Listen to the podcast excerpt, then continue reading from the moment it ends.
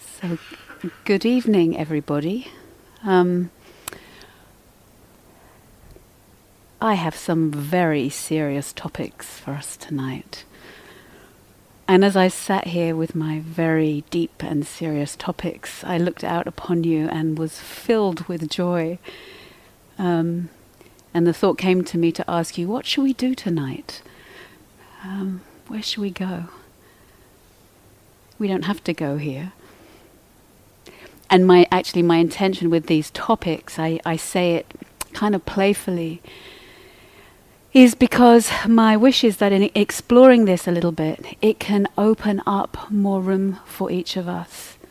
If room is what your heart and soul and body need and want. And room, opening up room brings more lightness, usually, allows more joy, allows more of our natural joy to come through. So that's my intention um, with these topics, these big topics.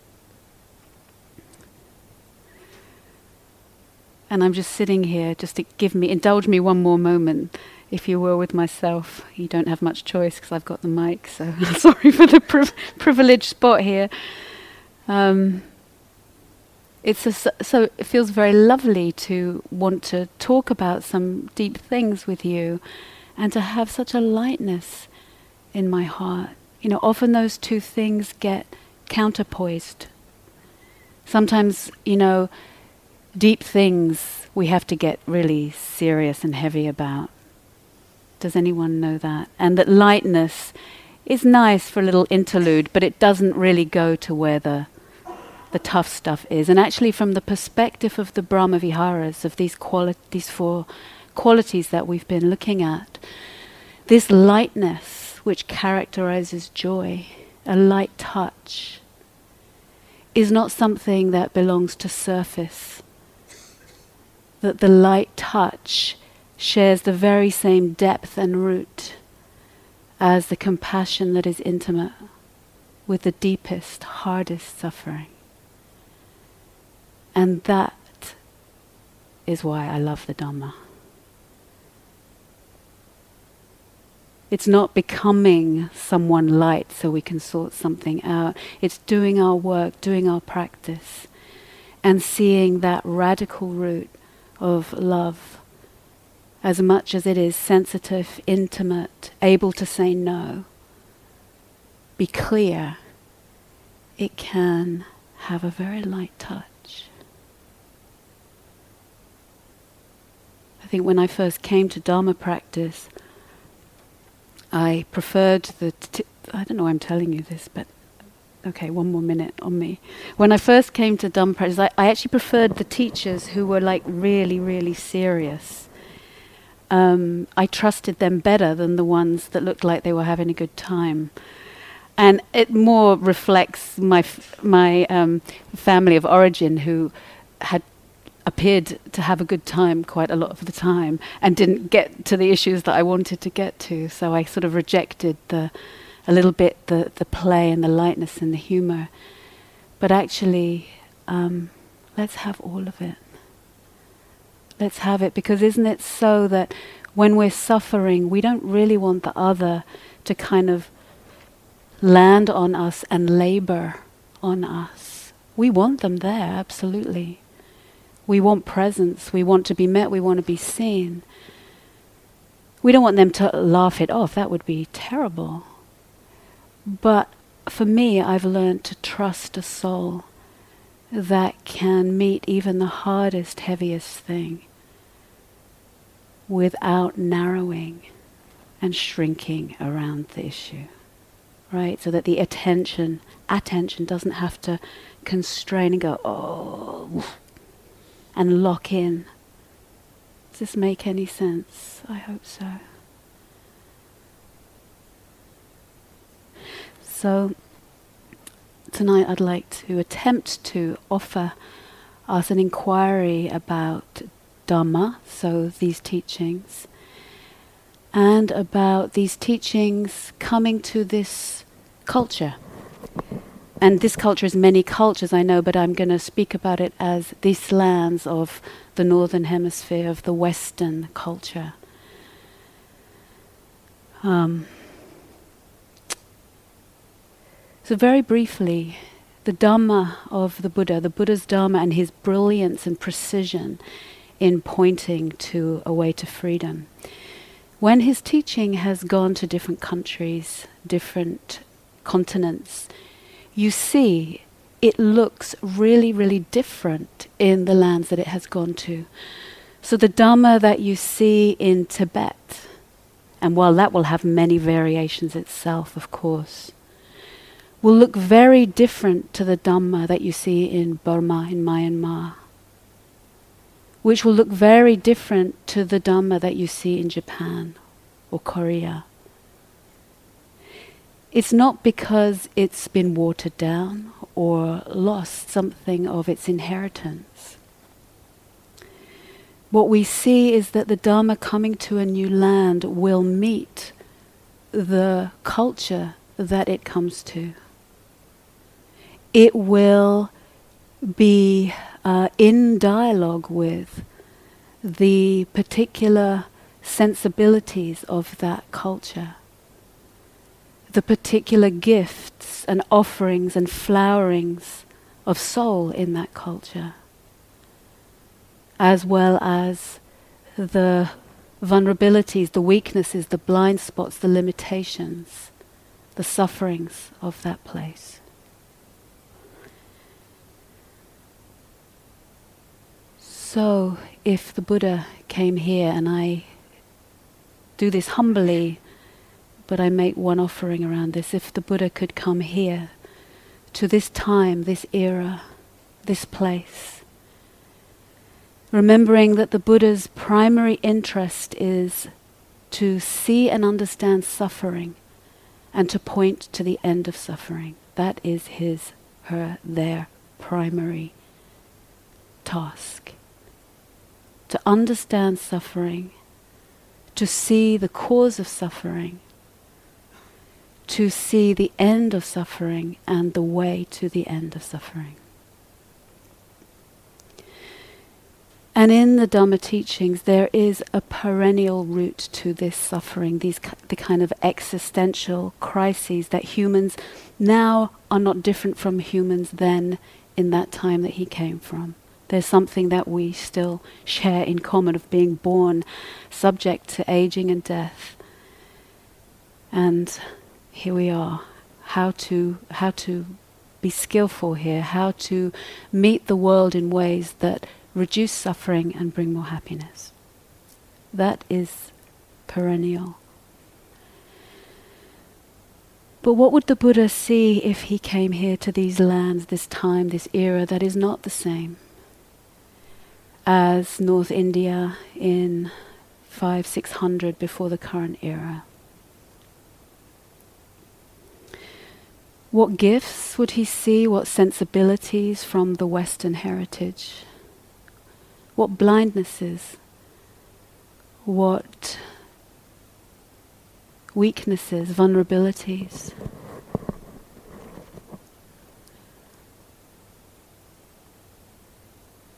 What would he see in the crises of the times that we live in?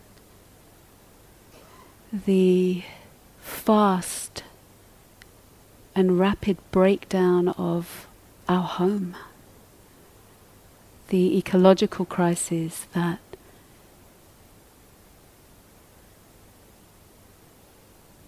the science is now unarguable. It has been for a long time. But the speed and the potential collapse and catastrophe on current policy trajectory is not far down the line and is already happening for peoples in marginalized places, in areas of low um, coastal areas, or people poor or marginalized, and of animals and species and habitat.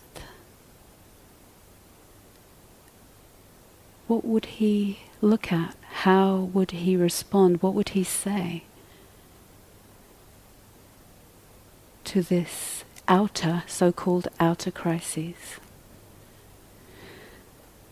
And the other sufferings of our era, documented in newspapers and regularly increasing crises, inner crises of meaninglessness, reported more and more in younger generations, break, really breaks my heart, and it makes sense also. Of meaninglessness, of crises of belonging, of crises of what to give myself to in this interval between birth and death. There are many analyses of our crises, and there are solutions actually to our crises if there was the political will collectively. We have the solutions on a technical level. But we've known for a long time, and something hasn't moved very far. And as the UN uh, I think his name is Guterres, secretary says, climate change is happening faster than we are running, and we're not keeping up.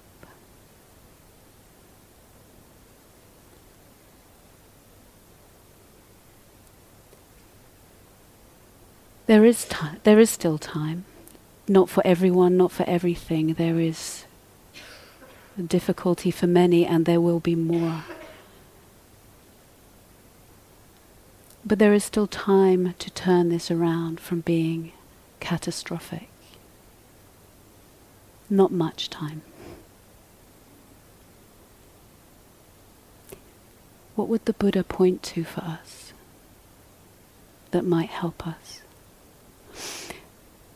One thing, and there are many analyses of this crisis, actually, one beautiful Dharma teacher points to the crisis of disembodiment of the modern person.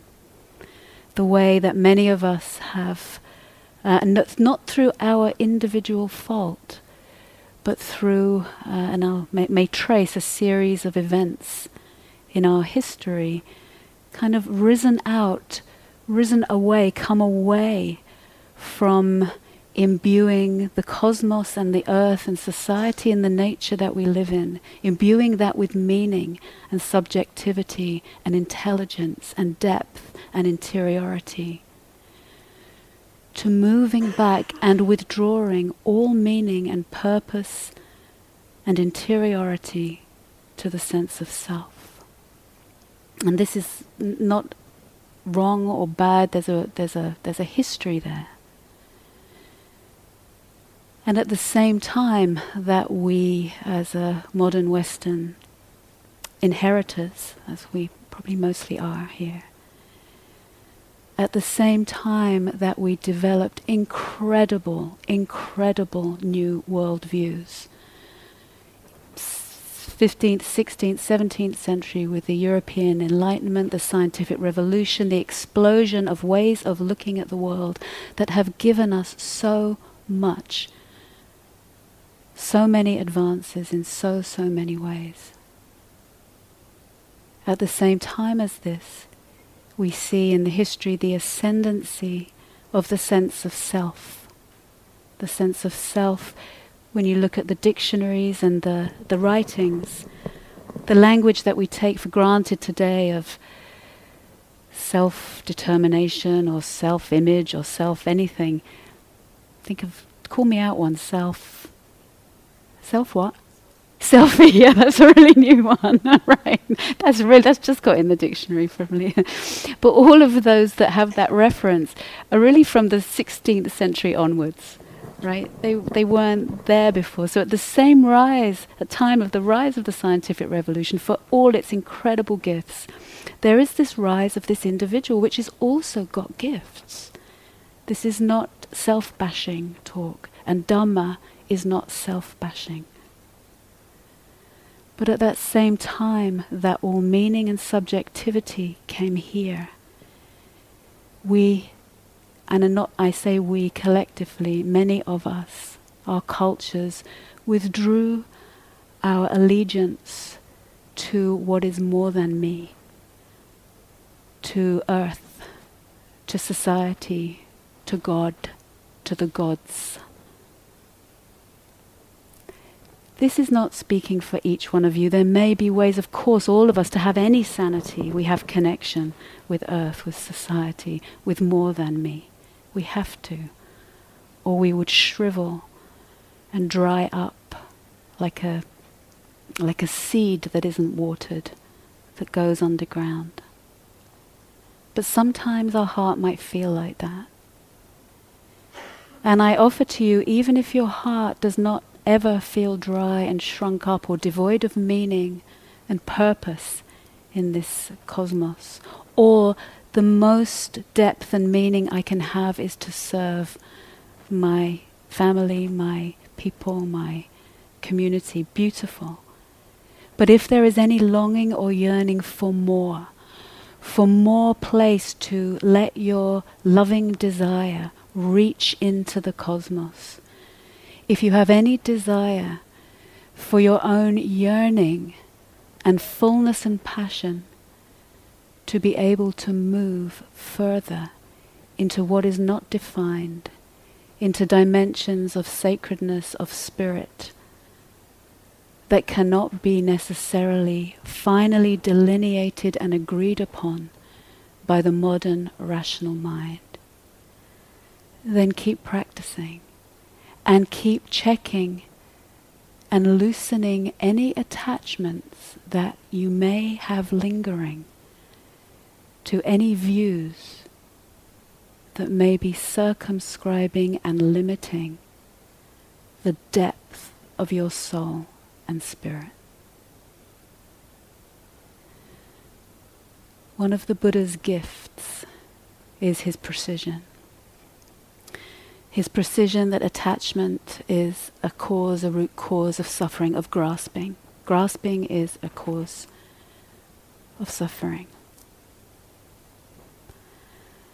I dare to say one of the things that he would see if he came here is an attachment to a view that is still the dominant and default worldview that while it has been challenged in physics, is still the place that most of us will default to as the correct way of seeing the world, the correct way of seeing bodies, the correct way of seeing matter, the stars, the cosmos.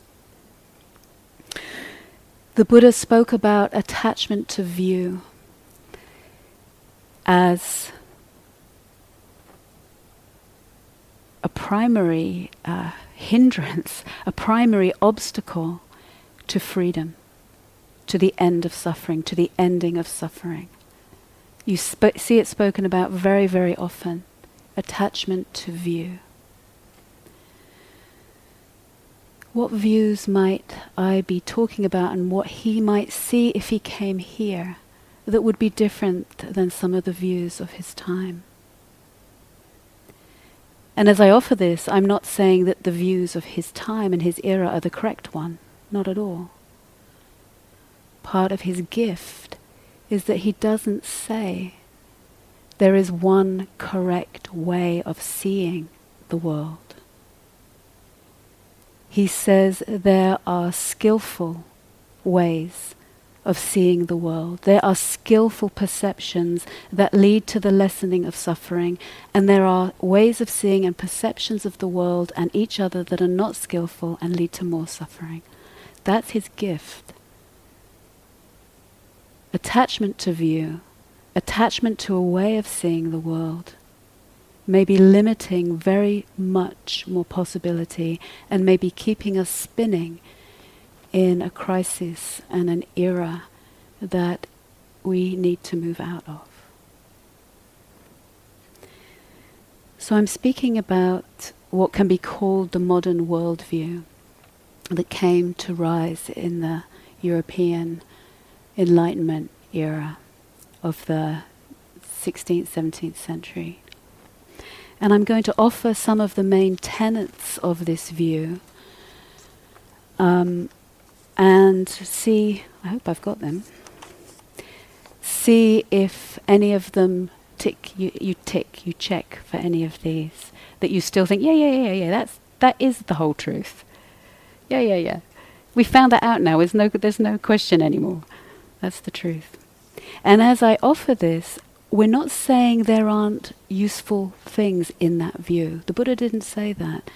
There may be skillful things that the incredible perspective that was gained in art, in science, in many disciplines in that era gave us incredible, started to give incredible new ways of coming into relationship with things.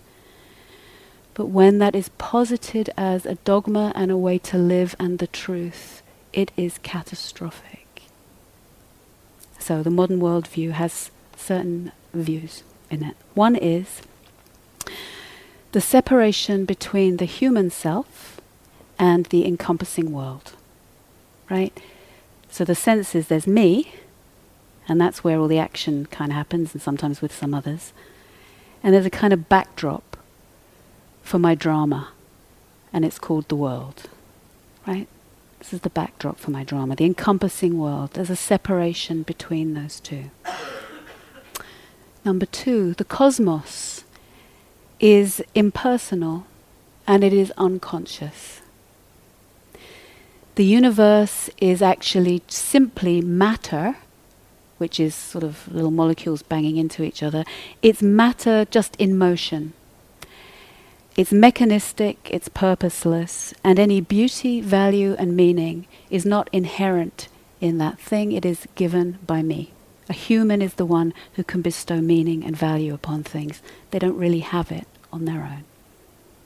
Now, some of you might rail against that and go, no, or yes. Um, but it's not about just a view we try on intellectually. A view shapes our attention. And our attention shapes our perception. And our perception shapes our experience of the world and of self and of earth and of matter and what matters to us.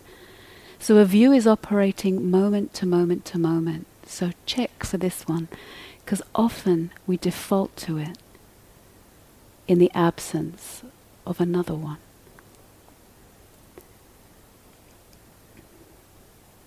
So the outer world lacks uh, intelligence, it lacks interiority or meaning and purpose.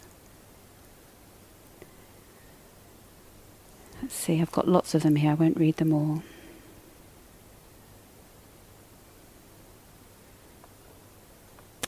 The world is something out there, and it is radically other. It is mechanistic, impersonal, unconscious, and it's the object of our powerful knowledge. Like we can know that stuff because that's what we gained. We can stand outside of it and know it. We can study it. We can look at it under a microscope. We can do all kinds of things with it. We act upon that world. We are the ones with the intelligence that can act upon that matter that's out there. The world is no longer informed by numinous powers, gods, or sacred ends. There's no inherent meaning given. It's us who give it. Many, many more words here, but without giving a whole thesis on it. Max Weber said, the modern world is a disenchanted world, voided of any cosmic order or meaning. The modern world is a disenchanted world.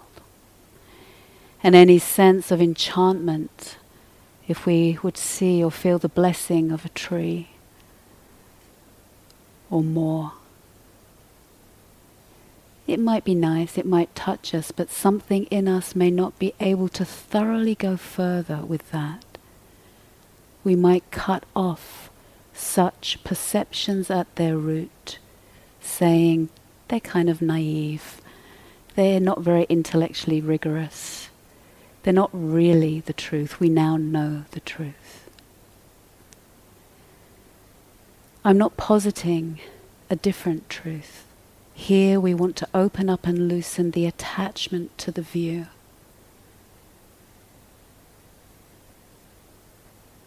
To see what we might be cutting off of our own dimensionality, of our own soul.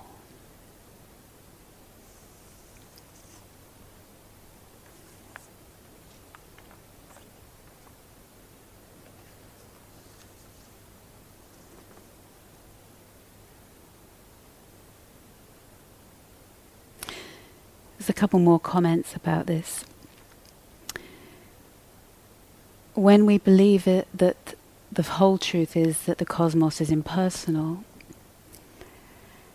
it turns, the, the idea comes that any spiritual faith and ideals, they're just some kind of courageous act of subjectivity that are constantly vulnerable then to intellectual negation. Do any of you know that? That there may be sort of burgeoning, sprouting, opening things in you that love and wish and desire in devotion to give yourself to what is more than you, that may not be able to be seen and delineated. But either your own intellectual negation or the dominant culture's intellectual negation can come in and cut that at its root. I have one student who absolutely in a binary with this. Of, um, and sure she wouldn't mind me saying, of this real longing and devotion to a sense of sacredness and spirit beyond herself, and, and the intuition and the, the, the sense of all of that. And then every time it starts to open out, something comes in and cuts right through the middle of her and says, Oh, that's rubbish. Right? That's rubbish. What might be possible with a loosening the attachment to this view is to bring the critique and the rational mind. It is not to leave that on a shelf. It is to bring that gift together with our sensibility and desire, perhaps for more sacredness, more spirit, more dimensionality, more meaningfulness, more beauty to bring them together with, I would say, what the Buddha offers here is a radical root and understanding of emptiness. That understands that there is not one perception that is correct. There are perceptions that lead to suffering, and there are perceptions that lead away from suffering. Bringing this radical root of emptiness with our contemplative arts because we could see, and I'll finish the philosophical part in a moment if it's, lo- if it's losing anyone, we can see that in the postmodern narrative they already have something of that. But what we lack in the Western canon of philosophy is the contemplative skill, the contemplative sensibility the radical meditative skill in plunging the depths of perception and seeing moment to moment the way we are implicated in perception. We are implicated in the world we see. It is not out there. And this is the radical teaching of the Buddha. He does. He says very clearly there is not. Well, he doesn't need to say it like that. The view is different, but there is not a world out there and then my mind that can see it in good ways or see it in bad ways. No. The mind and the world co arise. The mind and the world come into being in the same moment. We are not outside of that. Our attention, our perception, our participation with all of this equipment inner and outer, our, our participation in this is what makes our world. And this is radical. So if I'm losing, and it looks like most of you are still with me, which is amazing. But if I'm losing anyone of like, whoops, what? How could this turn into a philosophy lecture? Or, um, then just keep and stay with any place that sparks for you any place where your own resonance and meaning is um, ignited. That's your spark to follow. So when we see a view as a view and not as the truth, then it can start to loosen, right? And that includes, as people interested in practice, also moment to moment where a view will inevitably be circumscribing what we can open to and what we can't open to. But let me move on from here. What might open up for us as either individuals, as a collective, if this view, as this view loosens in our um, participation in the world?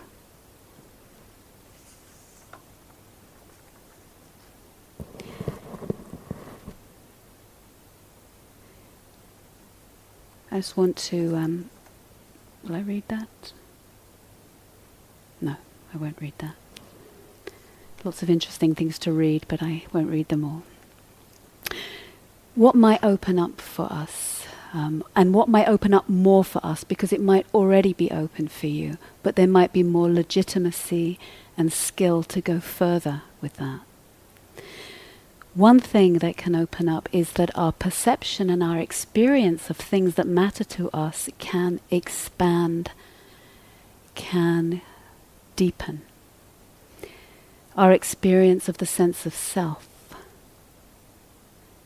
our experience and perception of matter, of materiality, of earth, of death, of love.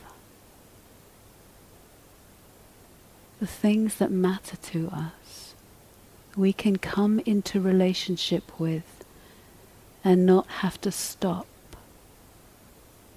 with either just an intellectual inquiry and not have to stop with a contemplative inquiry that falls short of anything other than beauty and meaning and depth and resonance and sacredness.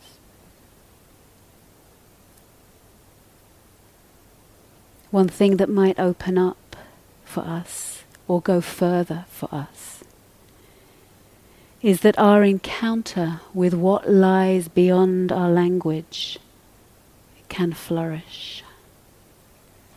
Wittgenstein, the philosopher, said, We must remain quiet about that which exceeds our language. And I say, Why? Why? And I might ask, maybe it depends on what languages you have access to. So maybe that's an appropriate humility to remain quiet about what exceeds our language. When what we come to that with only is the rational faculty, then it's appropriate to bow in humility and say, I will remain quiet about what lies beyond. But as practitioners, as inquiring human beings, one of the things we're doing is recovering multiple languages, not only our rational intellect. At the same time as the rise of the scientific revolution that has brought so many gifts at the very same time, there was a eradication in our European heritage of ways of knowing the world that were seen as equally valid, rich, and important. In Europe, we see concurrent with this rise in the rational empirical, we see the burning of the medicine people of Europe, the eradication of those that held knowledges that did not easily fit with the ascendancy of the rational, the intuitive ways of knowing. the energetic and bodily ways of knowing, the imaginative ways of knowing, where imagination wasn't just a little faculty of fantasy, but a deeply rooted human gift to be in contact with what is more than me. The emotional sensibilities, the heart, not only as emotion, but as an organ of knowing itself. The aesthetic, some of the realm of aesthetic sensibility many, many ways of knowing. From our, and I say our, wherever we're from or our people are from, all of us, if we live here, we're also inheritors of this Western lineage. Our indigeny, our root, our root that for generations and generations was our ancestors' knowing. What happens when we restore those ways of knowing together with the brilliance and the precision of the critical faculty and come to this era with a contemplative practice that allows us to look at our participation with perception of how we see the world, how it appears to us how meaning comes to be. What happens if we're willing to sit at this apex in time and look further? Go beyond where we've gotten to so far. And from my perspective, I'm not sure there's another option. So it's by necessity, but not only necessity it's also a place for our deep desire. One analysis of the crises that we find ourselves in planetarily. One analyst says this is a crisis of misplaced desire. We see that desire run rampant in greed and consumerism and having more and getting more experiences or holidays or things or when the cosmos has been drained of depth and interiority and meaning, when the more than me that calls my heart has been le- delegitimized,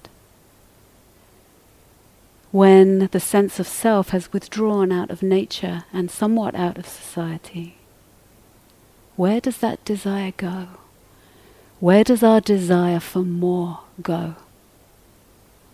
Where does our imagination and our depth and intuition of the more go?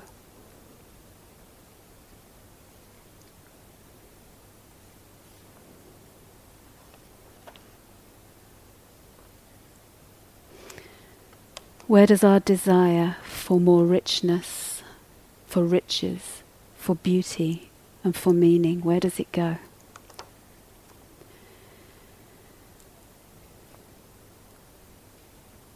When there is no ground of transcendent values, values, then the values of the marketplace have to fill that vacuum. When the human imagination and soul is not allowed or legitimized to be in love and devoted with the more than them that she intuits and is called to then that human imagination is colonized and drained of all depth by the dominant forces of the market. It has captured our desire, given us the promise of what we should want, and it has turned a soul into a consumer. And as one of my teachers who founded Gaia House would say, this is no way to live.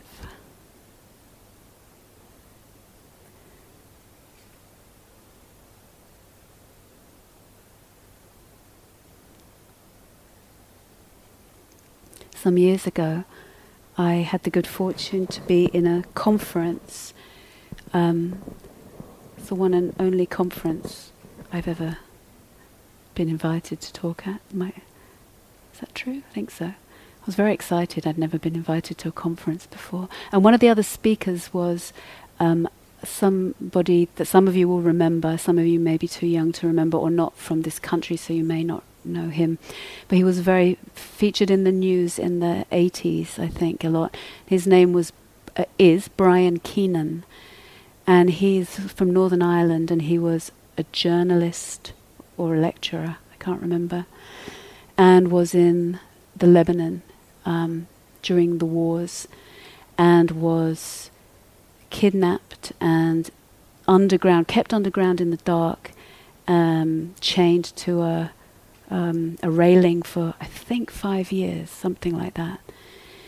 And he wrote an amazing book back then after he came out. Yeah, you're, you nodding, called An Evil Cradling, and it's about his whole soul's journey of this time. Um, and it made a big impression on me. He did in the news that time. It was very, his name would always be in the news with the negotiations to try and get him out. So he was also a speaker at this conference, and he shared. Um, the conference was actually about silence and the place of silence in a modern society. And he, of course, had had a lot of time in silence, but not voluntarily, under cap- in captivity and in really, really, really dire circumstances, and it was completely pitch black. Uh, he was underground, I believe. Um, and he said that when he came out, some years later, after some healing and some work, he desired something about the silence he desired again. Which really touched me. You know, he might have had this, he did have a difficult experience, but there were things that grew in him and that he learned there also. So he desired to be on his own again in silence, and he said, This time, instead of a dark silence, I think I would like a light white silence. So I'll go to Alaska. So he went to Alaska to, and had the desire to go out on his own into the, the white. And he said something that really struck me, and he said, um, and he was sincere and, and trembling with, you know, still what must have been a huge impact in his body and soul. And he said, as I took the steps out into the big white expanse and I desired the silence deeply, something about the silence was calling me beyond. He said, I started to get really, really afraid. Um, and he said, and some of the paranoia came back from the time of having been in captivity. And he said, I had this terrible sense that something was watching me. Right? Because that had been his experience, of course, at times in captivity. He said, I got really paranoid, some sense of something's watching me. And any of you who suffer from paranoia will know how terrible that feels. And he said, but, but he'd made this agreement with himself to go further out into the white, the white silence. Really touches me. Something was calling him beyond himself. And he listened to that, even though that rationally doesn't necessarily make sense, right? And he said, as he, as he took the courage to take more steps out and let his feet land on the ground and take a step, take a step, sense, he didn't say sense his body, but that was the gist. He relaxed a little bit more into the place. And then he said, that terrible sense of something's watching me turned into a sense that something was watching over me. And then he said, and he was in this beautiful human tender spot as he's telling us this at the conference. I had the sense something is watching over me, he said. And then he said, Yeah, yeah, yeah, but I'm not religious or anything. Just want you to know. And then he carried on, then he carried on his thing. And it's like, what is that? Why, as modern people, some of us feel like we have to do that. Somebody said in the group today, one of the, in the welcome at the beginning, what they realized was that something that hadn't been fully welcome in them was their deep desire for spirituality and the, their spirituality. And that that person said, Oh, I sometimes, I've kind of known it's there all my life, but I've always laughed it off or just sort of made a joke about it or, you know, it can be hard for us as rational people sometimes to square that circle, to, to, to make sense of that. And I was really struck as he said that. I wanted to ask him, Brian, what, why do you have to do that? And I totally understand it. I, I really see it.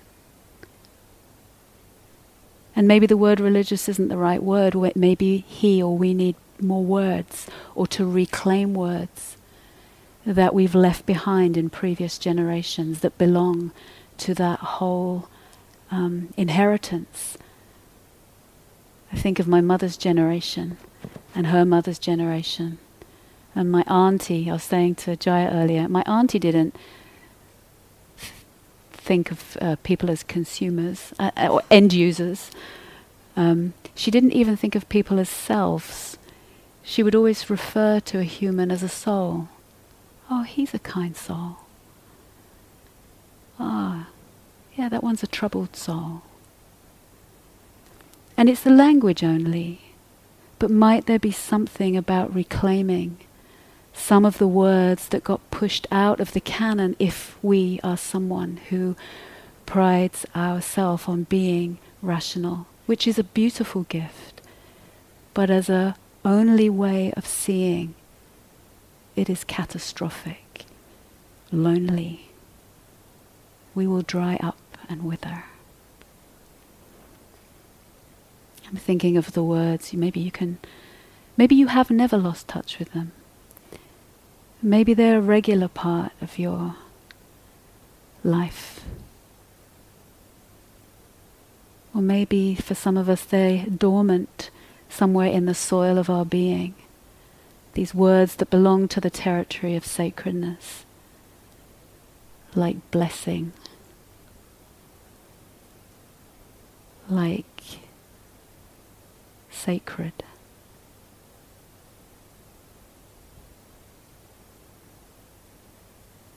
Even like beloved. There's one I like it sounds old fashioned. Some of them sound old fashioned. The one I like is the word, wait for it, behold. Behold. And the reason I like it is because there's not another word in English that I can find that, that, that speaks to that experience of where my senses are arrested. So in the, the, the t- t- religious text, it's like, behold, you see an angel.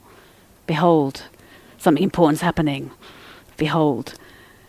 Behold is a word that speaks to that moment when we are stopped in our tracks and something more beyond speaks to us that we cannot necessarily put a word to define, but that is a place for our desire.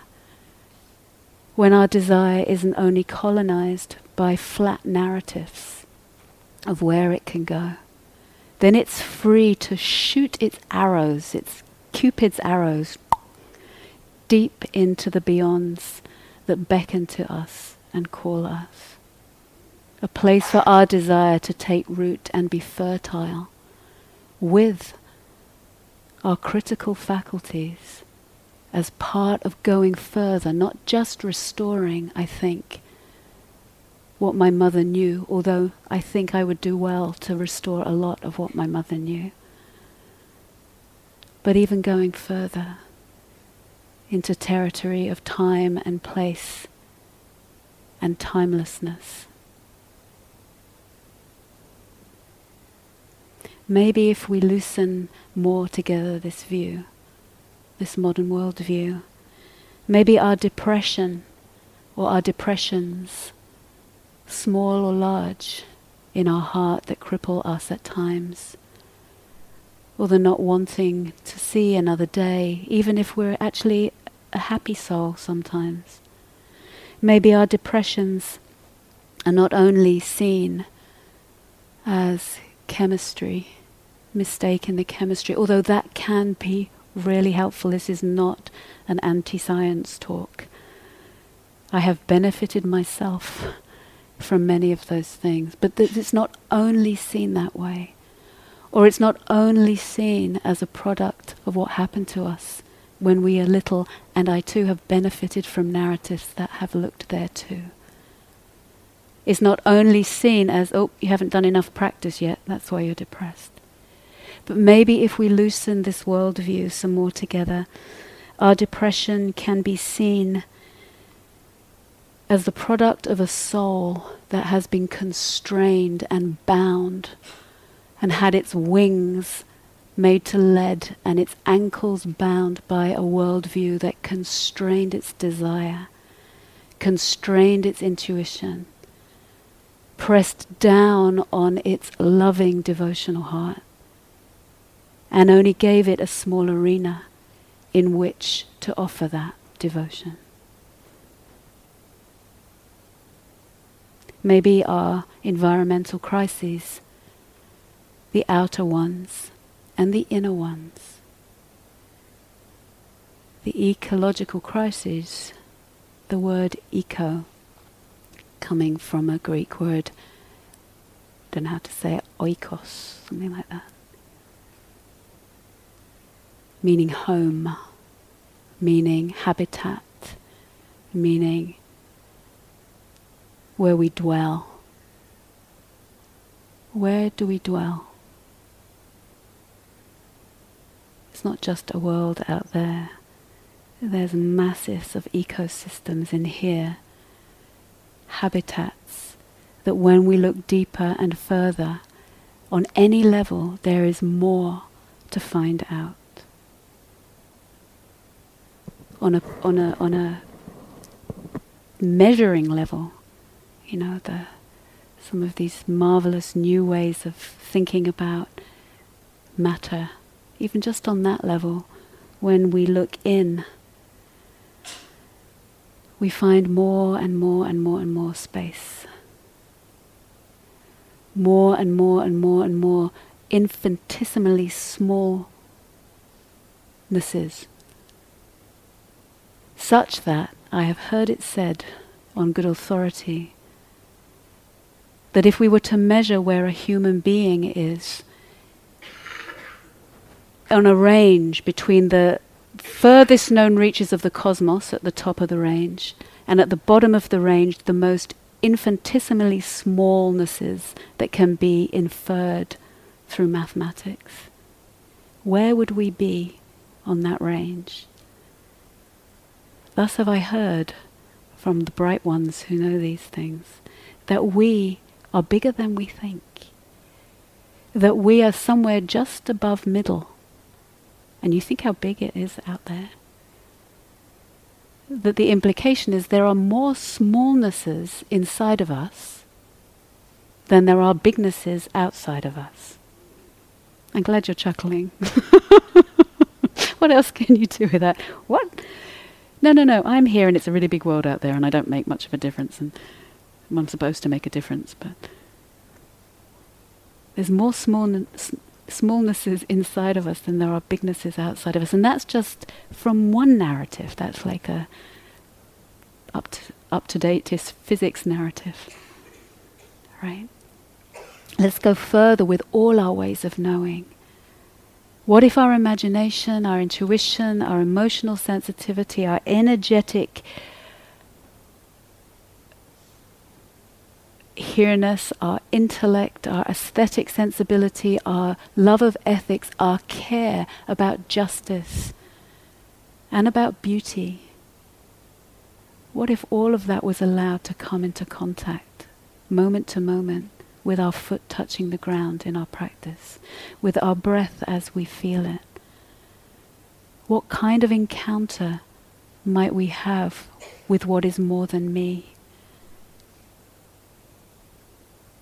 What kind of world would we see, inner and outer? What kind of meaning might we might call our devotion? What kind of love might call us further?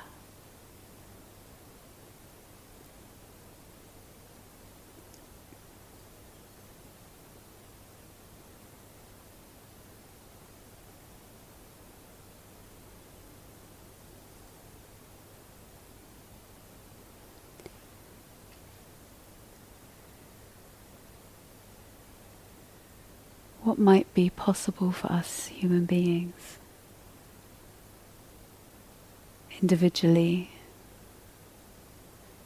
collectively. Not that this is the only nexus of paradigms that will serve our world. It is not. We need many and multiple to work together. But if these ones of Dhamma, if these ones of where this Dhamma meets this time and place, if that is something that sparks in your heart and soul, then follow that for your benefit, for the benefit of those you love and for your bold adventure into what is more than us.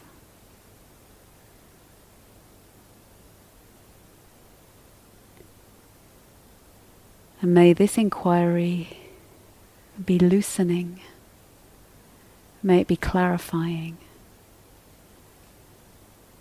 May it open territory for us to travel in together if we if you wish. Remembering that all we need to take care of right now is this breath, this body, this attention this intention, this desire. And that way we can meet bigger and bigger things with a light touch.